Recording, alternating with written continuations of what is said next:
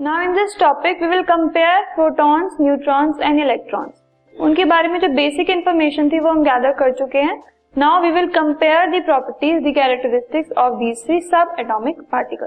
first particle is proton proton का relative mass is one unit neutron का relative mass is also one unit क्योंकि इन दोनों के मास जो है वो आपस में इक्वल है। इलेक्ट्रॉन का mass is equal to one upon one thousand eight hundred forty unit that means जो प्रोटॉन एंड न्यूट्रॉन का मास है, उसका one upon eight four zero time जो है वो इलेक्ट्रॉन का मास होता है। रिलेटिव चार्ज, प्रोटॉन का relative charge is plus one neutron because it is uncharged so इसका relative charge is zero and electron जो है वो प्रोटॉन का जितना चार्ज होता है, उसी का नेगेटिव चार्ज उतना ही होता है सो इलेक्ट्रॉन का relative charge is minus one proton and electron के चार्जेस का जो मैग्नीट्यूड है, वो हमेशा सेम होता है। लेकिन जो चार्ज है दैट इज़